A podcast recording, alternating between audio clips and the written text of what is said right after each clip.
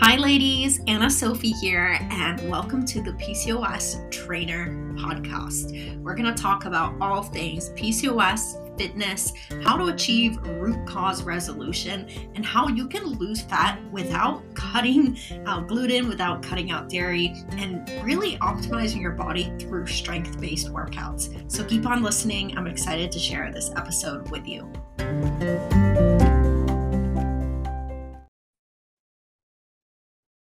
Hi, ladies. Welcome back to the PCOS Trainer podcast. For any of you listening on the podcast, we're so glad you are here. Um, just a quick reminder if you're not already in our Facebook group, we do have a video content that goes along with this audio. So if you want to see the presentations, you want to see me talk, you want to join live, make sure you join our Facebook group. It's PCOS Fat Loss, and you can just search in the Facebook.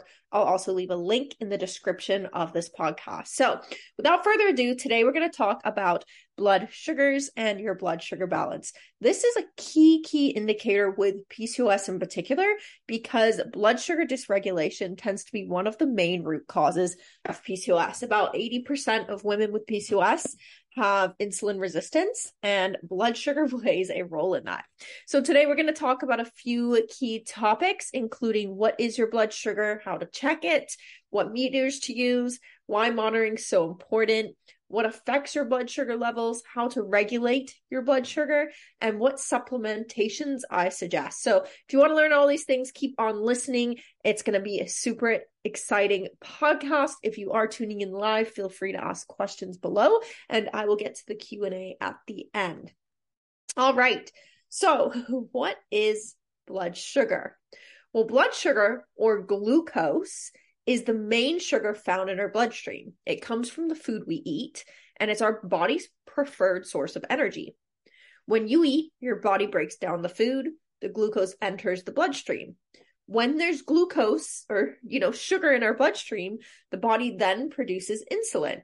This is secreted by your pancreas in response to the glucose. And if you have a healthy pancreas or healthy blood sugar insulin level response, the pancreas should release the appropriate amount of insulin in relation to the glucose. So, why is this so important? Well, I always like to say, and here's a little graphic for you, that insulin's kind of like a lock and a key. It's what allows the sugar to be transported into the cell. So, at a cellular level, each cell has a receptor. The insulin binds to that receptor and allows the glucose to attach as well the sugar transport vehicle that is within the cells goes to the surface of the cell, obtains the free glucose, and then transports it to the mitochondria of the cell, which is our cell's powerhouse, our cell's energy piece, and allows it to be used as energy. So it's very important to understand this because if you're someone that's struggling with insulin resistance, your cells are not getting the energy that they need. The sugar's not getting in and it's not getting used as energy. So, what are some of the things that affect our blood sugar levels? Well, this really comes down to actually a very functional level. A lot of times we talk about, you know, the genetic component, and don't get me wrong, genetics play a role. But I want to talk a little bit about some of the things in our lifestyle that we can do to impact this. The first is going to be underlying inflammation within our body, toxin exposure, glycemic index or glycemic load of food, liver function, cortisol, exercise, hydration, sleep, and eating habits, whether you're eating good or bad food, right? So there's going to be a few terms to really understand when it comes to blood sugar. And you could fall in this range, you could know people in this range. And I think it's important because they all are different. So, first is going to be your type 1 diabetic. This is when the pancreas produces little to no insulin. This really occurs in younger children or teens, um, and it starts fairly young. Next, you have insulin resistance. This means cells in your muscles, fat, and liver are not responding well to insulin. You can't use your glucose from your blood for energy. So, to make up for it, your pancreas is producing more and more insulin, trying to keep up with the sugar levels that are going up higher and higher and higher. Insulin resistance leads into prediabetes. Prediabetes is a serious health condition where your blood sugar levels are higher than normal, but not high enough to be diabetic yet. This tends to be due to things like stress, toxins, inflammation. This is almost like the chart you kind of go through, right? Next is type 2 diabetes. So, when your pancreas is not producing enough insulin and the cells do not respond at all, this typically appears later in life due to lifestyle factors. So, usually it starts off as your insulin resistance, it builds up to pre diabetic, and if you don't get a hold of it, it converts into type 2 diabetes. Again, we see this a lot in older adults. I have a passion for um, public health and chronic health disease prevention. And I think that weight loss management, especially like PCOS, it really can lead into deep metabolic conditions. So being aware and understanding kind of the long term health consequences and realizing that like we need to take action towards these today to prevent ourselves from progressing to these disease states as we get older. And this is something I'm really passionate about. And I know a lot of times on the surface level, we come in and we're like, I want to get fit, I want to lose weight, but I want you to remember the repercussions of being unhealthy when you're young. We need to take care of our health. And the last piece is insulin sensitivity, which is different than insulin resistance. Insulin sensitivity is how sensitive the body cells are in response to insulin. High insulin sensitivity allows the cells of the body to use glucose more efficiently, thereby reducing blood sugar levels. Lifestyle changes may help or even improve your insulin sensitivity. And that's what we want to talk a little bit about today. So, how do we check our blood sugar levels? What I recommend doing is pricking your finger and getting a test. I know this can be a lot for some people, especially depending where you are in the spectrum, um, but there's a few different tests we like to take. The first is going to be fasted glucose. We take this right when you wake up. We see where your body is kind of as a baseline after waking up before food. Next, we want two hours postprandial. Sometimes we'll do this through each meal throughout the day. Sometimes we just do it with the first meal. But usually, um, what we're doing is trying to see what does the body respond to after it's been given food. Does your insulin or does your sugar level spike, or do they come back down to your baseline? The next few tests you typically get done through your um, doctors. These are more long term tests. So, one would be testing A1C, which is your blood sugar over three months, and then fasted insulin, which is taken um, through a blood lab test. So, we want to take these tests and see where your blood sugars are at and if you're falling within this range.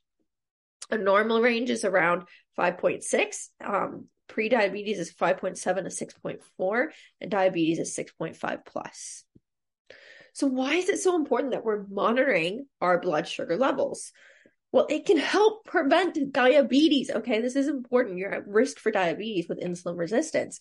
Monitoring your blood sugar regularly can help you become aware of your current health state help you alter your lifestyle eating behavior stress before more serious health conditions occur.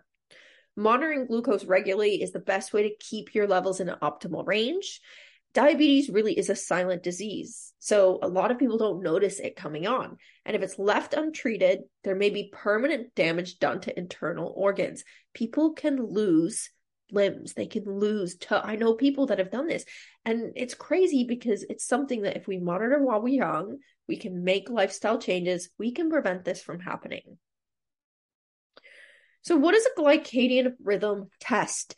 It's a combination between a circadian rhythm, the natural rise and fall of cortisol, and glucose and how they affect each other.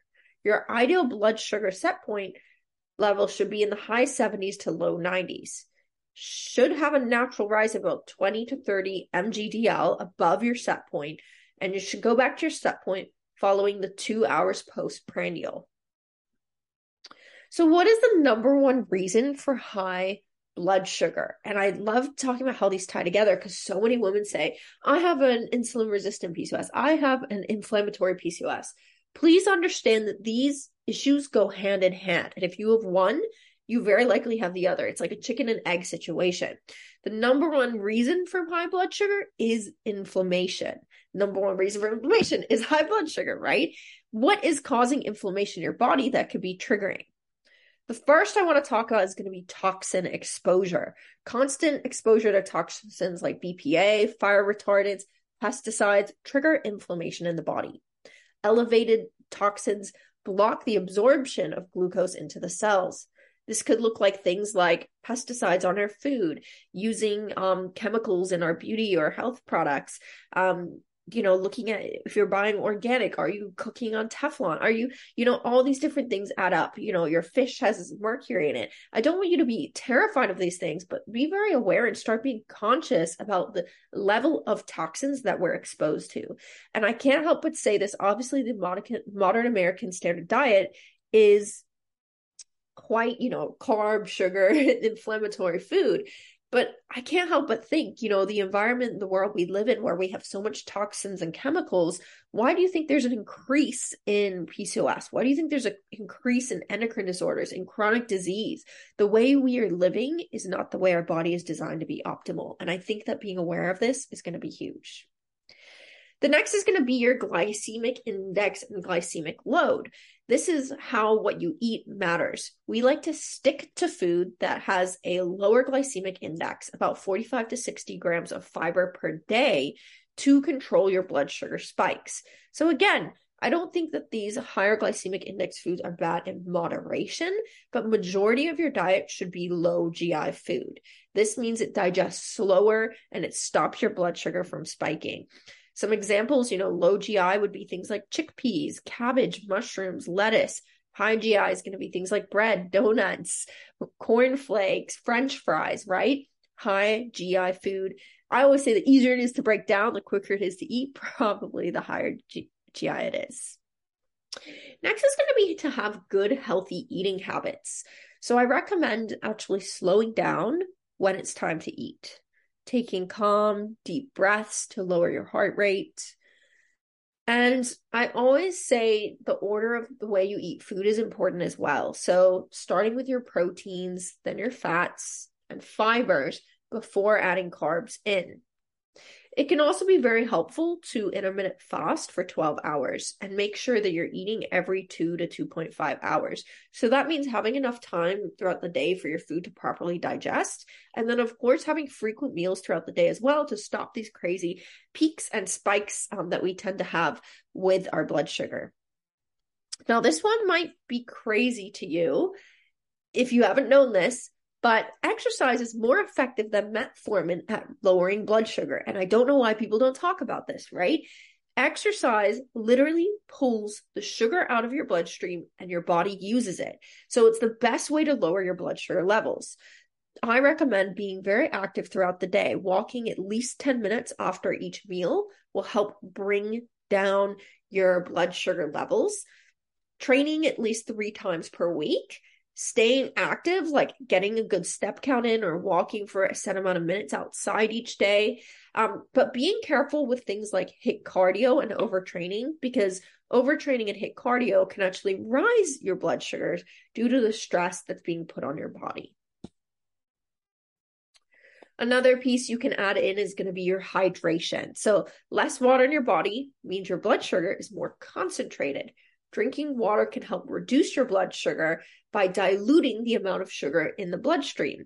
So, a lot of girls I'm seeing struggling aren't drinking enough water. So, making sure you're drinking enough not only helps alleviate dehydration that comes with, you know, excess urination from high blood sugar levels, but it also helps keep the the blood sugar diluted in your bloodstream. So water like we hear about water is good for us but water is like the key to our health. And if you're not drinking enough that's a really great place to start as well.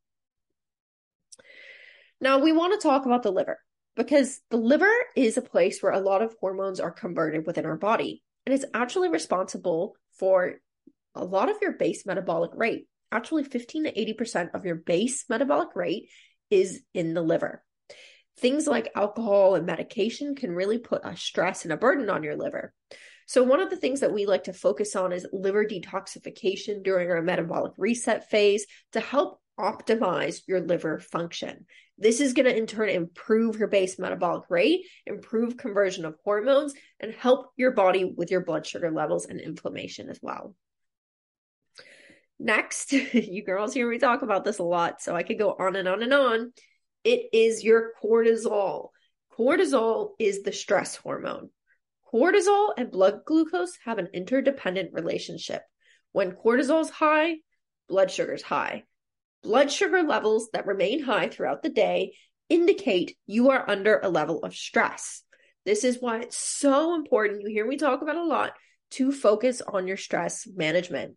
If you're not focusing on stress management, you're taking medication, you're doing these things, and your blood sugar is still high, please understand how all of this goes together because it's going to play a huge, huge role in your health, your long term health, and why you're not seeing functional health changes as well. These all contribute to the weight loss resistance that's going on. And I tell girls, it's you got to work on the mindset too. It's not just your diet, there's so many pieces going into this. So, what are some things that you can add in to help manage your blood sugar? For cortisol support, I really recommend things like ashwagandha, um, doing things like a, a, cortisol reset where we're pulling out excess training and having some adaptogen herbs. For sleep, I recommend trying to get an extra couple hours of sleep per night, trying to pull back on any stressors or things going on. Um, 5-HTP can be very helpful for sleep. Taking um, a glucose disposal agent, which I know sounds super fancy, but things like berberine can be very, very helpful in managing blood sugar levels. Um, and in nice, I can't pronounce this one. You guys are going to kill me. Insinase helps with insulin signaling and overall function as well. So these are a couple supplements that I really do recommend for you girls if you're trying to balance your blood sugar, but I want to just reiterate time and time again, you can't out supplement a poor diet. So if you are not working on your stress, your sleep, balancing your plate and your diet with low GI foods regular times per day, making sure we're improving digestion, removing toxins and inflammation from our lifestyle. It doesn't matter what supplements you take, right? You have to look at the whole picture. So I know there's a lot in this presentation today, and I'm so excited being able to go through it with you girls. I would love to hear from any of you that are on here live if you have any questions for me. So feel free to ask away and I will be happy to respond. All right, so let me see what I got here in my chat box. Okay, so one girl asked, How frequently should you take your blood sugar levels? So I recommend for my clients at least once per week. So I like to have them do a fasted, like we talked about a little bit earlier in the presentation. That's where we prick our finger in the morning, we see where our fasted glucose is at, and then we'll usually do one postprandial after their first meal or after exercise and see how your body is responding there. Um, occasionally I'll have them do, you know, each meal of the day just so we have a full kind of glycadian rhythm test. And this can tell us again, is your body utilizing food? Can it handle more food? Are we in a stress state? There's a lot of data we can pull from it. One of the monitors that I have recently purchased is actually the Keto Mojo one off of Amazon. Um, I was just using a generic one, which was fine, but I like that one because not that I'm a big promoter of keto, but if you do go into it, it's cool to see it does the ketones as well. Um, and also it's cool because it keeps the data. So for me, I always forgot what I took in the morning and it just syncs to my phone. So when I go and fill out my charts with my data at the end of the week, I can look at all the different readings. So yeah, that's one I would recommend. All right, here's another question. How much does stress management play a role? It does play a big role. Like I said, if we're seeing constantly high glucose levels and you are not, you know, you're not managing your stress well or you've got things going on, I hate to say this, but if you're someone that has a lot in your life, like work, kids, extracurriculars, and you're noticing your body not changing, I'm not saying give up everything's important in your life, but look at what you really need to do. And sometimes we have to go into what I call a cocoon phase really look internally and really try to heal um, and take load off our plate because our body often can't handle the stress that we've put on it. That's going to be huge. Mm-hmm. Yeah.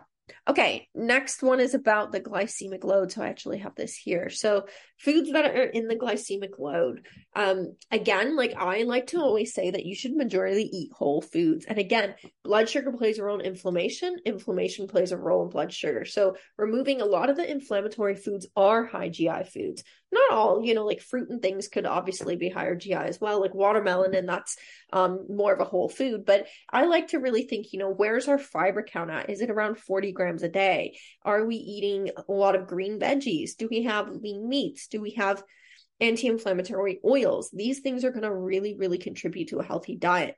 And this is why and i'm, I'm going to go on a rant here why i'm not a big fan of saying just cut gluten and dairy. Because yes in theory cutting gluten and dairy removes some inflammation if you have a problem with those foods. Why are you having a problem with those foods in the first place? Are they heavily processed? Do they have the pesticides in them? Not only that but we have to think as well what if you're just replacing them with this processed gluten free pasta, whatever, processed gluten free bread, you're not addressing your blood sugar levels, which doesn't help you. Now, in turn, if you're someone that eats a very unhealthy diet and you cut gluten and dairy, initially you might feel better because you've taken away some of those highly processed foods and you're probably eating a little better anyone that's extremely unhealthy and makes a few minor changes that are healthier or swaps is going to initially see a change. But if you're someone that's tried gluten free, dairy free, and your body's not changing, we're not addressing your blood sugar levels, we're not addressing underlying inflammation, we're not addressing stress, we're not looking at your total calorie load or metabolic rate all of these things play a role in why your body's not responding to weight loss and why you're still struggling with PCOS. So again, it's I don't want to say it's a terrible first step, but I always say it's almost like a cop out because you don't want to to learn how to eat an anti-inflammatory blood sugar balanced diet. And i'm all about education if you can't tell from this lesson today. Um, i want you to know how to you know ultimately sustain on your own long term all right, girls, I'm going to call it there for the presentation. If you have any questions at all, seriously, any, um, please feel free to ask in our Facebook community. Again, if you're listening to the audio of this, I will post the link in the description. Uh, but thank you so much for joining today, and I will see you all next week. Bye.